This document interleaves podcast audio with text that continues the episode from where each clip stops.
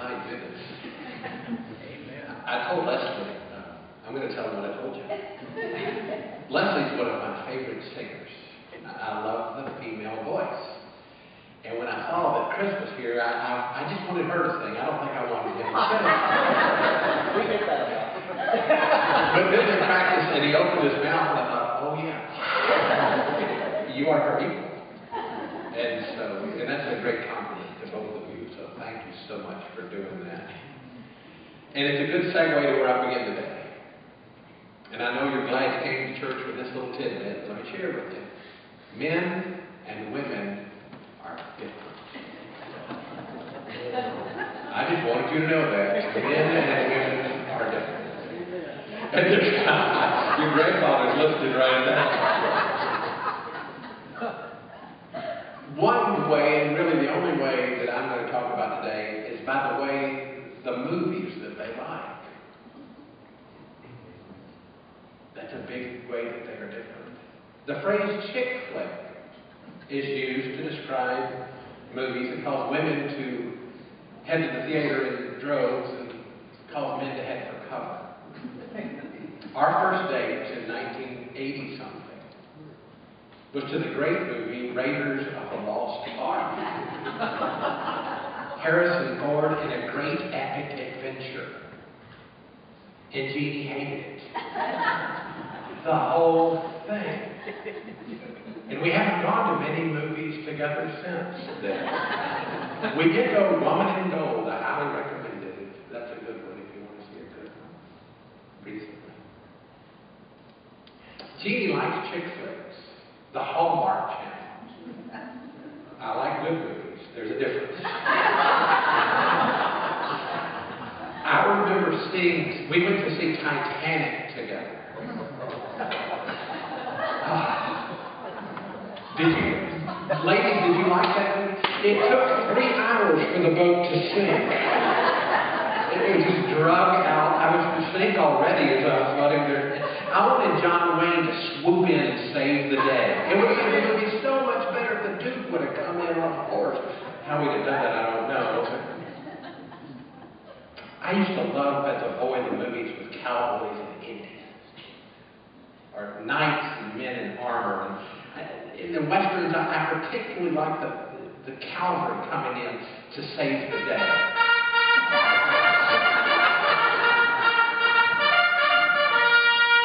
Wow, that's good stuff right there. That's just getting you going. You don't find that in chick. At least a thousand years before Christ was ready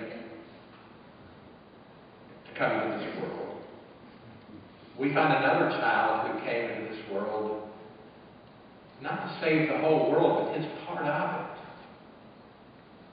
Um, today we're going to look at the great drama of Samson. Before we do, let's pray together. Father, thank you for the differences that are in all of us. But thank you that you bring us all together. No matter what we like or how we are or what our tastes are, we can all come to your house. We're so thankful for that.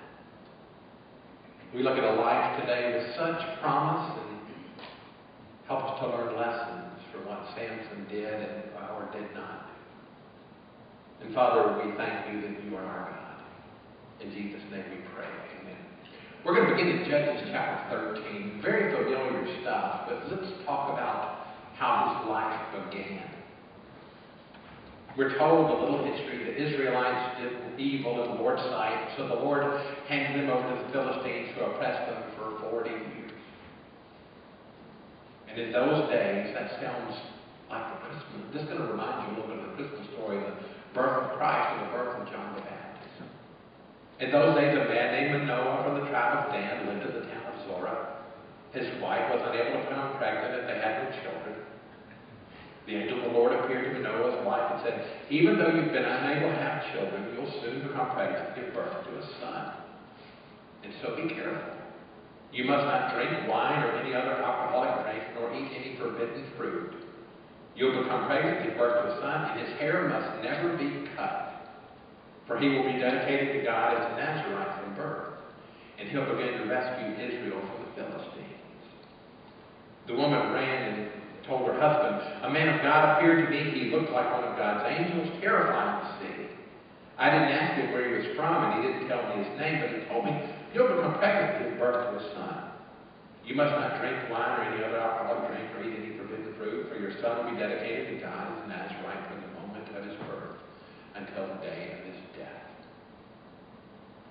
Then Manoah prayed to the Lord, saying, Lord, please let the man of God come back to us again. Give us more instructions about this son who is to be born. Don't you want that for your first child? You want instructions, don't you? He wanted more. God answered Manoah's prayer, and the angel of God appeared once again to his wife. She was sitting in the field. Her husband Manoah was not with her. So she quickly ran and told her husband, The man who appeared to me the other day is here again. Manoah ran back with his wife and asked, Are you the man who spoke to my wife the other day? Yes, he replied, I am. So Manoah asked him, When your words come true, what kind of rule should govern the boy's life and work? The angel of the Lord replied, Be sure your wife follows the instructions I gave her.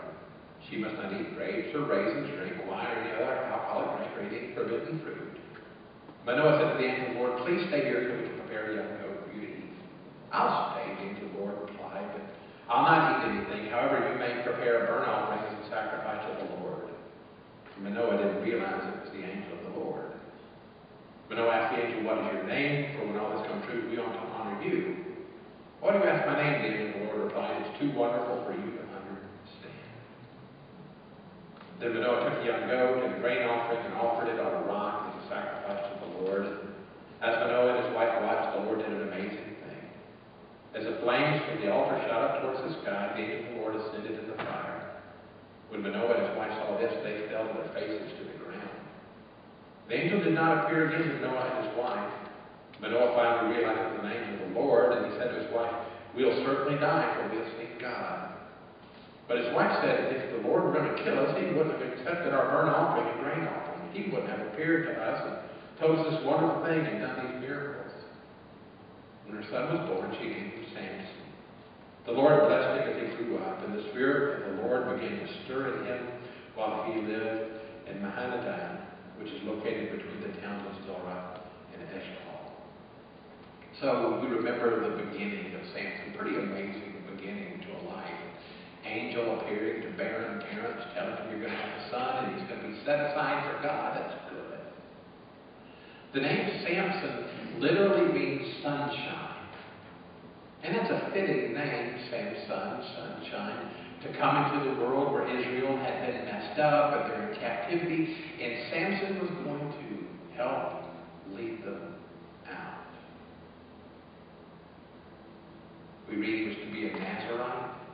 You can read more about that at home in Numbers chapter 6, but a little bit about it. Nazarite was separated for God's special word. No wine fruit of the vine.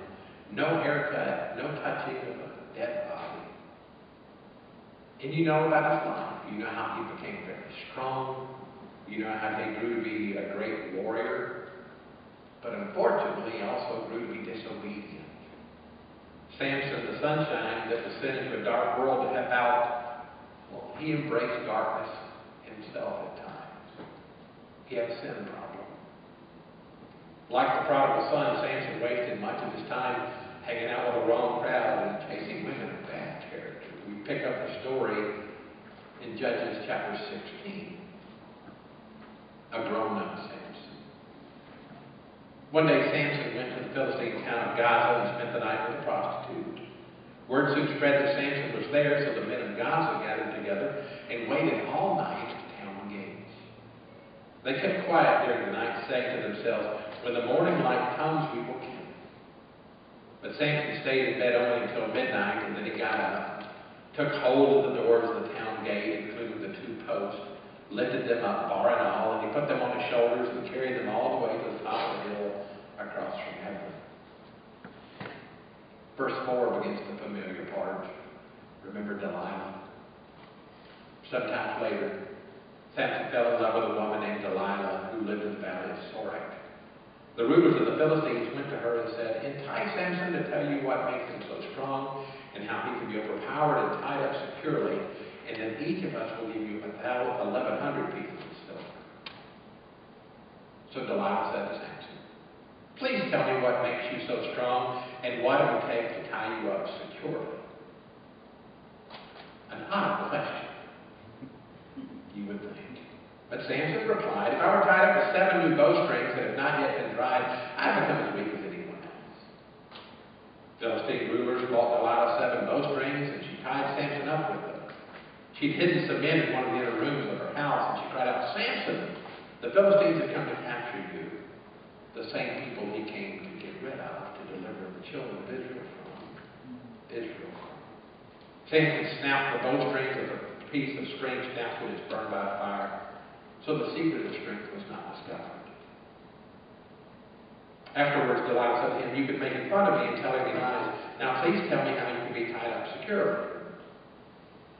You would think he wouldn't tell her anything else. He'd move on to greener pastures, wouldn't you?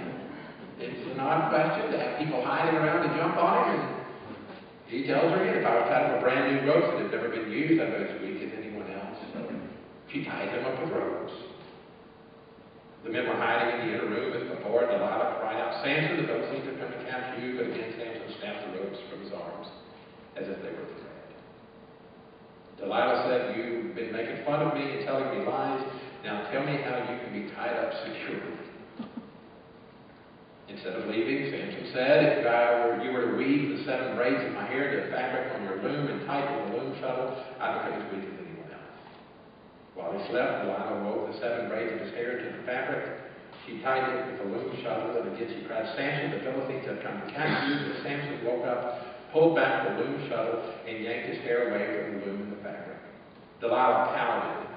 How can you tell me I love you when you don't share your secrets with me? You've made fun of me three times now, and you still haven't told me what makes you so strong. She tormented him with her nagging day after day until he was finally sick to death.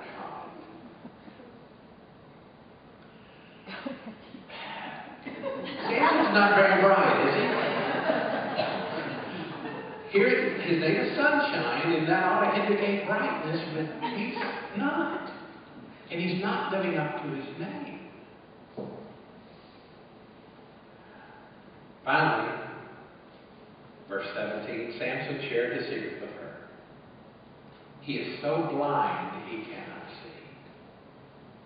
My hair's never been cut, he confessed. I was dedicated to God as a Nazarite from birth. If my head were shaved, my strength would leave me and I would become as weak as anyone else. Delilah realized he finally told her the truth, so she sent the Philistine rulers. Come back one more time, she said, for he's finally told me a secret. So the Philistine rulers returned with money in their hands. Delilah lulled Samson to sleep with his head in her lap, and she called in a man to shave off the seven locks of his hair. In this way, she began to break him down, and his strength left him. Then she cried out, Samson, the Philistines have come to capture you. When he woke up, he thought, I'll do as before and shake myself free, but he didn't realize the Lord had left him. So the Philistines captured him and gouged out his eyes. They took him to Gaza, where he was bound with bronze chains and forced to grind grain in the prison. But before long, his hair began to grow back. A lot going on here. The last part of verse 20 is tragic to me. But he didn't realize the Lord had left him. He'd been wasting his life for so long now. The prodigal son of the Old Testament.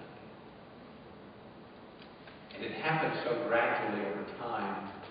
And he started backing up and backing up and getting away from God. That when the relationship was broken, Samson didn't even know. Don't you know God? Don't you know this broke God's heart? For a second, let's put ourselves in Samson's place. Do you believe you were created for a special reason? Do you believe God uniquely created you for a special reason? If you're a Christian, you should believe that God has something special for you.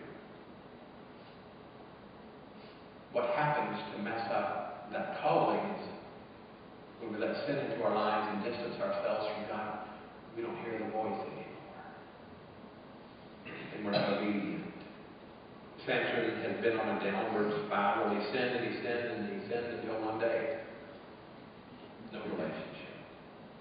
He didn't realize the Lord left him. No more power. He's now on his own and blind, and sunshine was now in darkness. Some believe that you can lose your salvation. They will point to Samson in this verse as proof. But later on in Hebrews chapter 11, you'll see that Samson's name is listed as, listed as a hero of the faith. I think he's in heaven. Proof that sin is serious and it separates us from God and it robs us of power. But God's grace is greater than our sin. As much